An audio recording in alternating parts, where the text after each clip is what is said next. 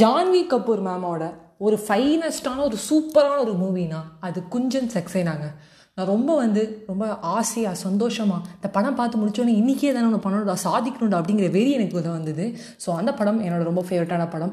அதையும் தாண்டி ஒரு லைன் அந்த படத்தில் எனக்கு ரொம்ப பிடிக்குங்க. ஹாய் வணக்கம், this is RJ Vaishnavi. First of all நன்றி மக்களே. டுவெண்ட்டி த்ரீ பிளேஸ் வந்து வந்திருக்கு, அதுக்கான காரணம் வந்து நீங்கள் தான். என்னோடய நண்பர்கள் மாதா பிதா குரு நண்பன் தெய்வம் எல்லாருக்குமே ரொம்ப ரொம்ப நன்றி. ஸோ இந்த குஞ்சன் சக்சேனாவில் வந்து பார்த்திங்கன்னா நம்ம ஜான்வி கபூர் மேமை வந்து ஈக்குவலாக அவங்க பிள்ளையோட ட்ரீட் பண்ணுவார் அவங்க அப்பா, அவர் வந்து பங்கஜ் திரிபாதி.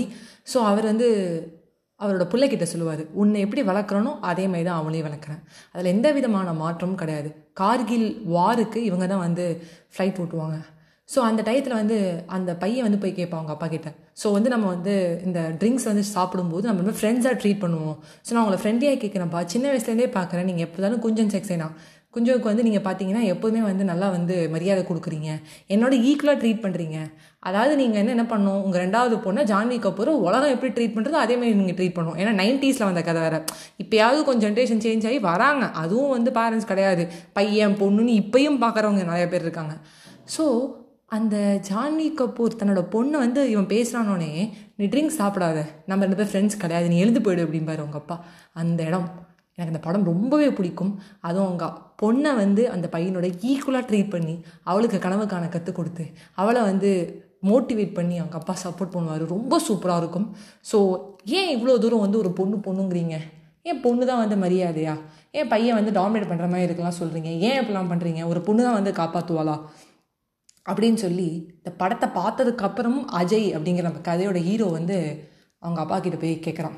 அதுக்கு அவங்க அப்பா சொல்கிறாரு, கல்யாணம் ஆன புதுசில் வந்து எனக்கும் உங்கள் அம்மாவுக்கும் ஒரு பெட்டு, நாங்கள் ரெண்டு பேரும் ரொம்ப பேசிக்கிட்டே இருந்தோன்னு பேசவே வேண்டாம், ரெண்டு பேரும் பேசக்கூடாதுன்னு மௌன விரதம் இருந்தோம்.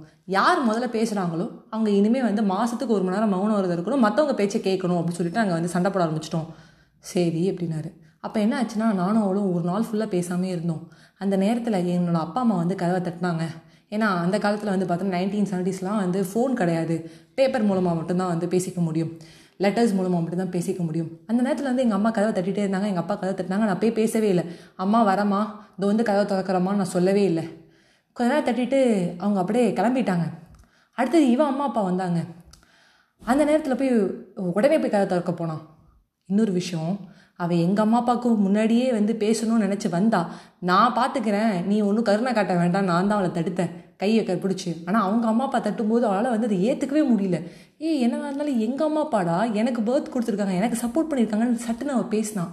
அவளுக்கு அந்த இடத்துல வந்து அந்த ஒரு காம்படிஷன் ஒரு ஈகோ எதுவுமே இல்லை, ஒரு பொன் குழந்தையால் மட்டும்தான் அந்த இடத்த விட்டு கொடுத்துட்டு தன்னோட அப்பா அம்மாவை காப்பாற்றணும்னு நினைப்பாங்க, ஒரு பொடி சோறு போன்னு நினைப்பாங்க.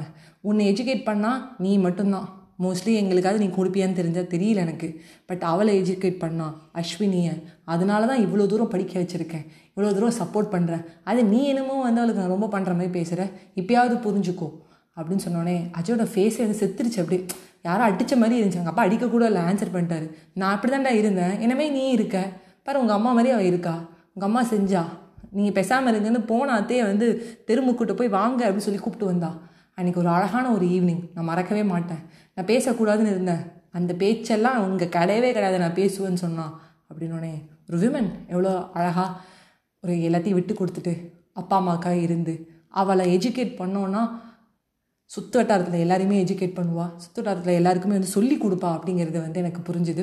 இது ஒரு எக்ஸாம்பிள். இன்றைக்கி வந்து எங்கள் அத்தை இந்த கதையை சொன்னாங்க, எங்கள் அம்மாவும் அப்பாவும் சொன்னாங்க ஒரு பொண்ணை வந்து இவ்வளோ தூரம் மதிக்கணும்னு சொல்லிட்டு. Then Gunjan Saxena, it was a nice film. Janhvi Kapoor ma'am the fantastic extraordinary. இதை முடிச்சதுக்கப்புறம் உங்களுக்கு கண்டிப்பாக அது ஒன்று பண்ணணும்னு தோணும். கண்டிப்பாக அந்த படத்தை பாருங்கள். Smile and make other smile. Thank you so much friends. Bye bye.